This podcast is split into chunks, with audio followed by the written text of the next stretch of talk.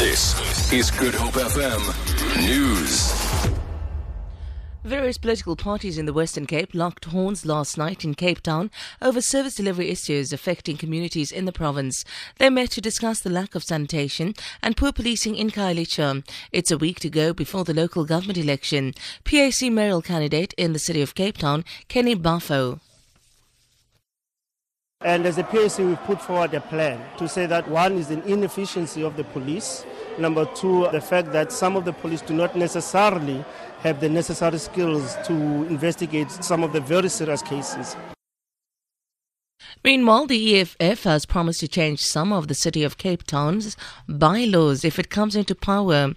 EFF Provincial Secretary Melikhaya Xego even the types of police stations that are designed, they are of small proportions that cannot be able to deliver the required service. That is the result of the EFF now having to change that and deploy the Metro Police to all our communities in order to ensure that there is safety and security.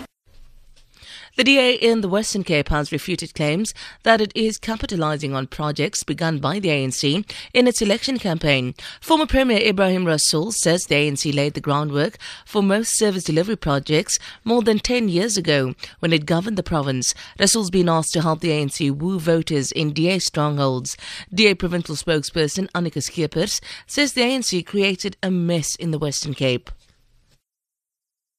Under the ANC administration, 9.2 billion rand was mysteriously spent on consultants between the Departments of Health and Transport and Public Works.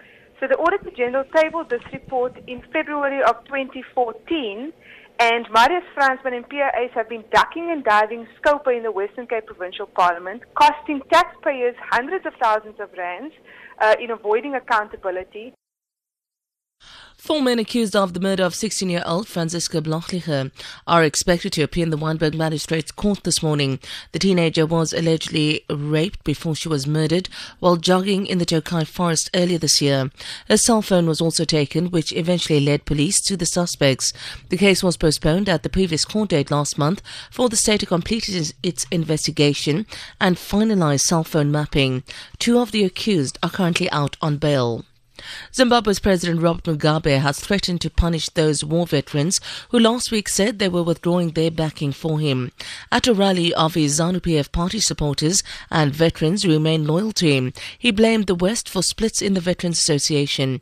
The association, one of Mugabe's key backers last week, accused him of dictatorial tendencies and asked him to step down.